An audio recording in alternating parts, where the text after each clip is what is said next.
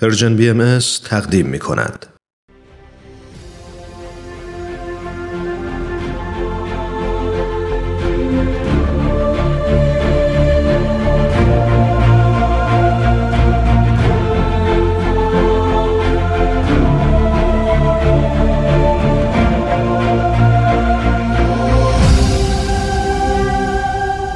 چشمه خورشید نگاهی به آثار حضرت باب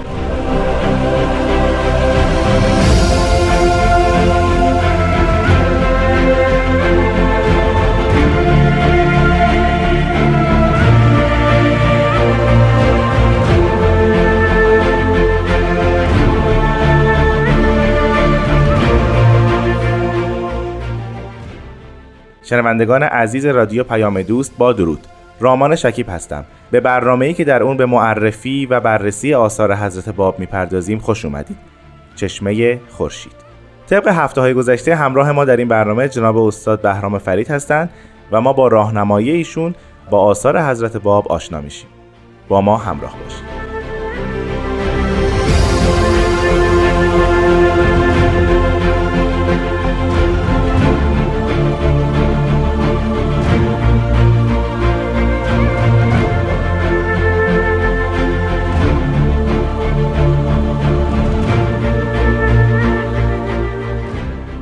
فرید وقت خوش. بسیار خوشحالم ببینمتون وقت شما و شنوندگان عزیز هم خوش و به سلامتی در خدمتون هستم.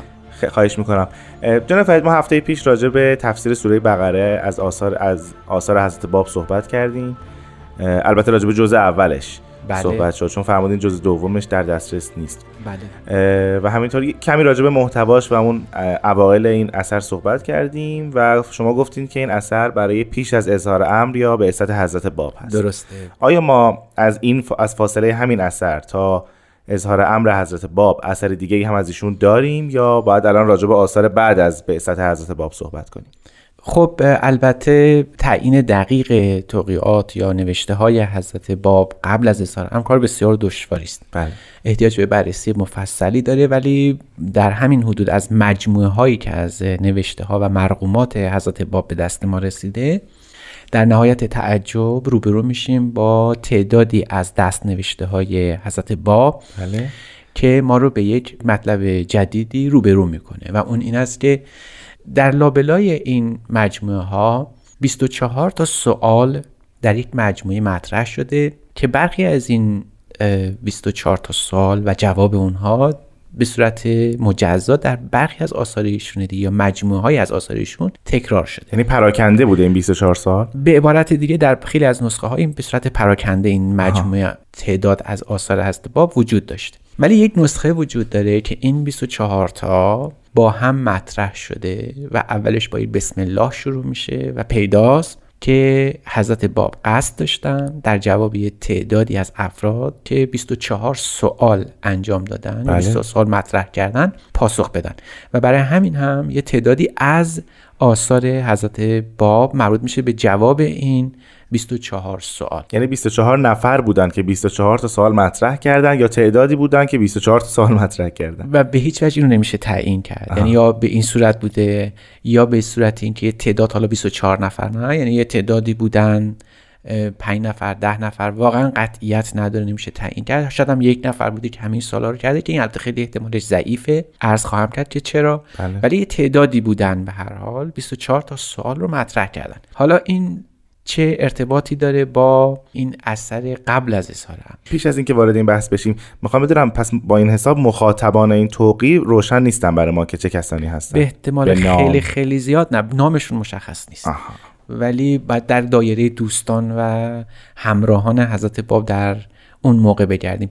بحث این است که این 24 تا سال سالهای متنوعی است و تنوع این سالات نشون میده که خیلی از افرادی که وارد این حوزه شدن یعنی سوالا رو مطرح می‌کردن. بسیار آدمای باسوادی بودن و روشنفکر و در این حال با شعون و با مشرب های گوناگون. سالها بسیار پراکنده و با هم متفاوته. بله. از سالهای فلسفی و عرفانی بگیرید تا سالهای فقهی هم از ایشون شده. حالا در یکی از اینها که سال ششم باشه که مربوط به سلوک الله هست جمله عجیبی در اون جواب حضرت باب وجود داره. و اون جمله این است. و علت تفصیل قد کتبه ها سیدی و معتمدی و معلمی الهاج سید و کازم رشدی اطال الله بقاعه یعنی من به تفصیل این موضوع رو قبلا سید من معتمد من معلم من حاج سید کازم رشدی بله. که خدا طول عمر به او بده. پس یعنی زنده بوده در اون موقع. بله دقیقا مسئله همینجاست. که اگر سید کازم نمی بود یا فوت کرده بود از القاب یا عباراتی نظیر رحمه الله یا بله. رحمت الله علیه و از اینجور چیزها یاد می‌شد پس این اثر میبایست در زمانی نوشته شده باشه که سید کازم رشدی اه، در قید حیات بوده بله. پس اگر فوت سید کازم رشدی رو در زیحجه سال 1259 در نظر بگیریم درست. این مجموعه نوشته های حضرت باب باید به قبل از این تاریخ برگرده و پس پیداست که با پنج جمادی الاولی 1260 که اظهار امر علنیشون باشه یه مقداری متفاوته و فاصله داره. پس این مجموعه توقیات یا دست کم یه تعدادی از اونها بعد قبل از اظهار امر نوشته شده باشه. همین توقیع 24 سال که الان شما فرمودین که یک مجموعه هست که 24 سال توش هست این جمعآوری شده خود حضرت بابه یا نه؟ بعدها مؤمنین به ایشون جمعآوریش کردن در یک مجموعه. به احتمال خیلی زیاد این 24 تا س- این 24 نوشته باید حتما به خود اون افراد داده شده باشه و هر کدوم از اونها سوالای خودشون رو جدا کرده باشن و بعد این سوالا بر به اهمیت اون سوال و پرمحتوا بودنش از جهت سطور و تعداد اوراق و اینها بعد از هم به صورت پراکنده منتشر شده پس این سوال رو از این جهت پرسیدم که آیا ترتیب سوالات در این رساله به دست خود حضرت باب انجام شده یا نه بعدها کسان. دیگری این کار کرد پیداست که در این نسخه که ما داریم ترتیب سوالات مال خود حضرت اعلاس و ایشون تعیین. کردن چنان که ما در سوال 14 هم که در شرح سلسله سمانیه هست با باز با یه عبارت بسیار حیرت انگیزی روبرو میشیم و اون این است که قد ورد الی الیوم کتاب من عبدالله عبدالجلیل پیداست که یه فردی بوده اسم او عبدالجلیل بوده و ما بعدا یک همچین, شخصیت رو به اسم ملا جلیل ارومیه‌ای در جز حروف حی می‌بینیم. یعنی آشنا شدن با این تعداد خب البته نشون میده که سائل ها سائلین این کسایی که استفسار کردن سوال پرسیدن با هم متفاوته و عجیبتر از این قضیه که شگفت اه، سوال شماره بیستم هست که پیداست یه خانومی از هست چه جالب. بله یه خانومی سوال کرده. ما حالا تو اون حوزه درس سید کاظم رشتی بعد بگردیم و ببینیم که چه کسانی بودن که این سوالات رو از حضرت باب پرسیدن.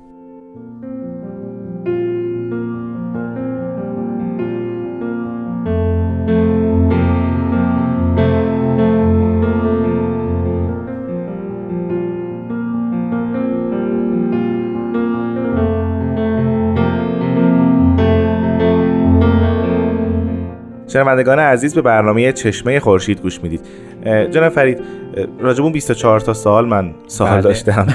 آیا ممکنه اون سوالات یا حداقل بخشیش رو برای ما بگید که چه سوالاتی بوده؟ بله سوالات خیلی متنوع است. یعنی از یک ذهن صد درصد بیرون نیومده. بله. تعداد باید متفاوت باشن. حداقل که آشنا بودن. با مشارب گوناگون افراد متنوع الحال و فلسفه عرفان همه اینها رو در بر می‌دید. مثلا سوال اول این است که میشه برای ما توضیح بدید من عرف این حدیث معروف رو من عرف نفسه و فقط عرف ربه دومیش یه دفعه برمیگرده به تفسیر الذی خلق فسوا و الذی قدر فهدا یعنی از یه آیه قرآنی پرسیده. باز یه فرد دیگه ای که پیداست که بیشتر به مشارب اهل بیت آشنا بوده از یه حدیث غریبی سوال کرده و اون کل یومن یوم آشوراست که میگه می‌پرسه که این یک حدیث هست یا نه؟ و شرحش چی؟ بله. یه نفر پیداست که عارف مسلک بوده از حضرت باب پرسیده فسلوک الله بگید که سیر و سلوک چگونه است؟ یا دیگری پرسیده که یه حدیث بسیار زیبایی داریم از کمیل ابن زیاد نخعی بله. که می‌پرسه حقیق معل حقیق. که حضرت باب جواب او رو دادن با شرح بسیار زیبایی.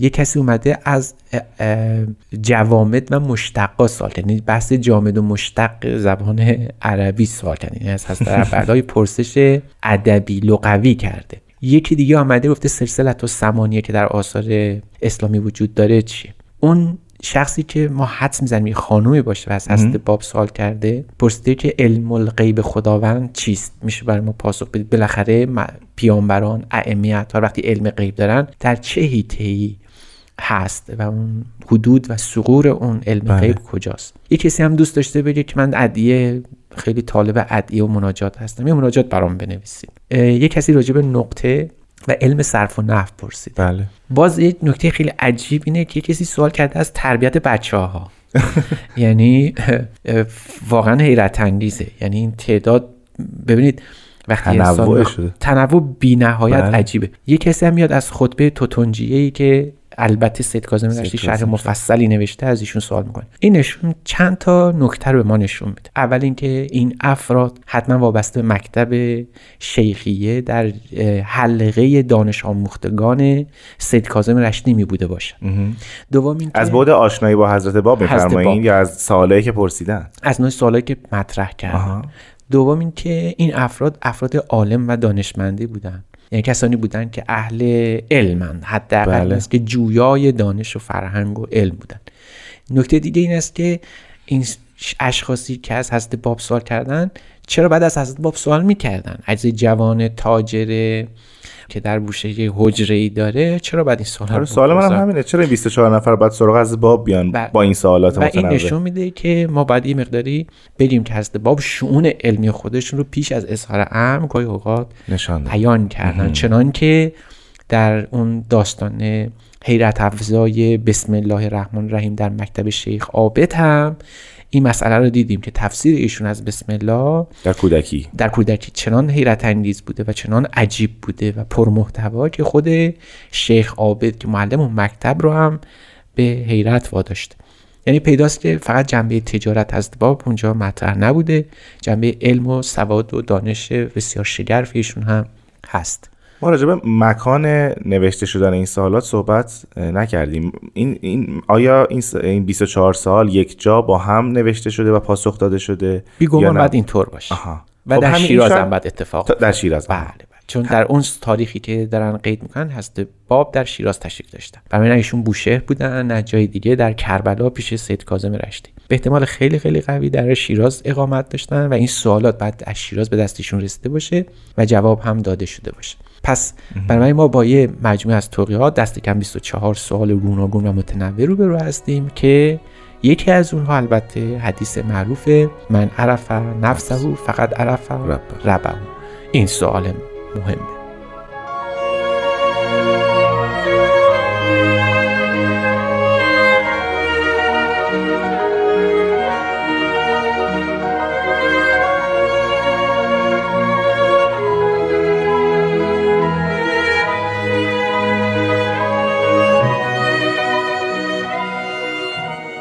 جناب فرید در این توقیه 24 سال فرمودین اولین پرسشی که از حضرت باب شده شرحی است بر حدیث نبوی من عرف نفسه فقط عرف ربه. بله. می‌دونیم که این حدیث رو بسیار در طول دوران اسلامی شرحش دادن. راجبش بله. صحبت کردن و حدیث بسیار مهمی است. درست. آیا حضرت باب مجددا شرح دادن این, این حدیث رو یا نه؟ به ذکر اقوال قدیمی پرداختن یا باز نشانه از ظهور خودشون در زیل شرح این حدیث برای بقیه گذاشتن.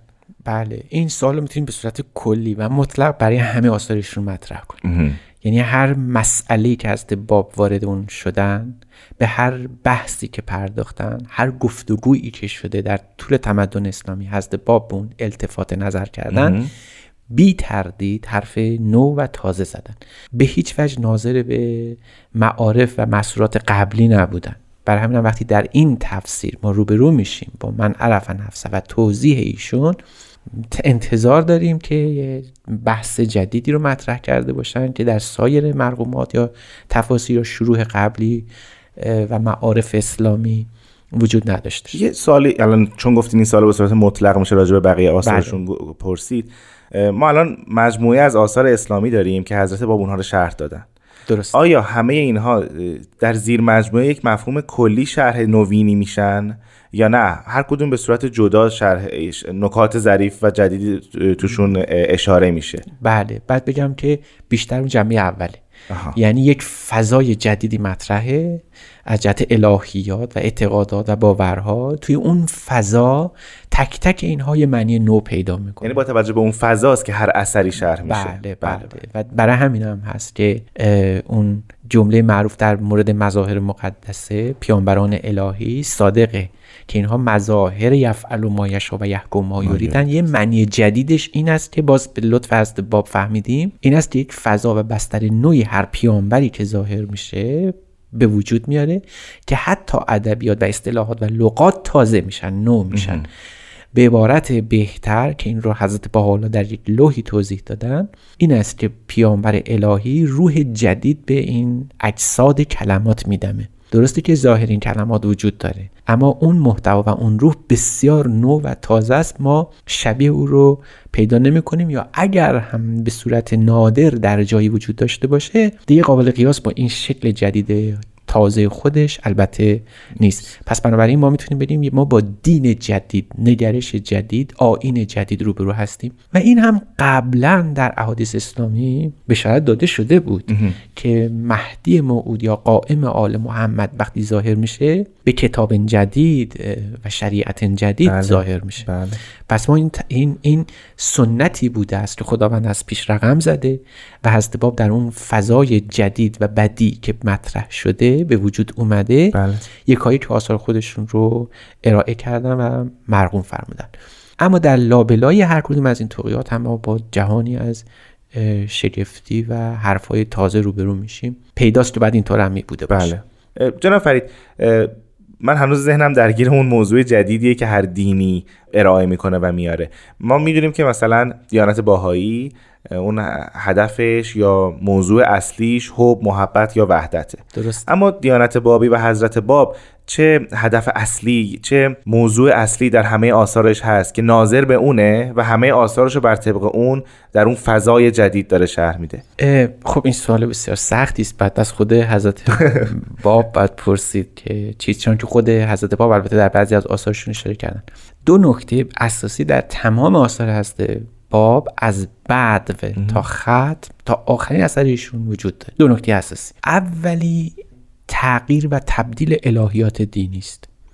یعنی ایشون بالکل تمام الهیات و اعتقادات دینی به خصوص دیانت اسلام رو تغییر و تبدیل کردن و نو شد. یعنی الهیات مثلا تقسیم بندی عالم عوالم سلاسه اهمیت مظهریت اینا حرفایی بود که به این نه و به این تازگی مطرح نبود. اینکه انسان کامل واسطه است بین خداوند و خلق این اصلا به این نه این اون عوالم سگانه بله. خلق و امر و حق اهمیت تنزیه خداوند بله. و برگشت اسم و صفات خداوند به مظهر ظهور نه به ذات خداوند این حرفی بود که واقعا بله. شجاعت می‌خواست پدید آمدن مسئله مظهریت نه به دید ابن عربی به شکلی که امروز ما می‌بینیم که همه چیز مظاهر الهی است و همین ها جمع میشه در انسان کامل حرفی بود که از باب به صورت نو و تازه زدن نکته دوم این است که تمام این آثار معطوف به ظهور یک انسان کاملی که در آینده خواهد اومد به اسم من الله. یعنی نقطه عطف تمام آثار حضرت باب مربوط است به ظهور شخصیتی که پس از ایشون ظاهر خواهد شد. بله. و تمام بیان فارسی که بعدها انشالله بهش اشاره خواهیم کرد و آثاری که بعد در دوره ماکو به اون طرف نوشته شد همه اینها برمیگرده به ظهور حضرت بهاءالله تحت عنوان من یظهره الله کسی که بله. خدا او رو ظاهرش خواهد فرمود. پس بنابراین به دو نکته اساسی می‌رسیم الهیات جدید و ظهور شخصیتی که همه چیز در گروه اوست و تمام نظام دینی رو او تغییر و تبدیل خواهد کرد. در زل این قضیه شاید بگم که حضرت باب سعی کردن محیط رو مستعد کنن آماده بکنن برای ظهور حضرت بهاءالله تحت اون عنوان شریف من یظهر الله. کسی که خداوند رو ظاهر خواهد کرد. جناب فرید خیلی ممنونم از شما. من هم خیلی سپاسگزار شما و صبر و تحمل شنوندگان هستم. ما در هفته آینده توقیه 24 سال رو حتما پیگیری خواهیم کرد. شنوندگان عزیز بسیار از شما هم ممنونم که با ما همراه بودید. تا هفته آینده خدا نگهدار.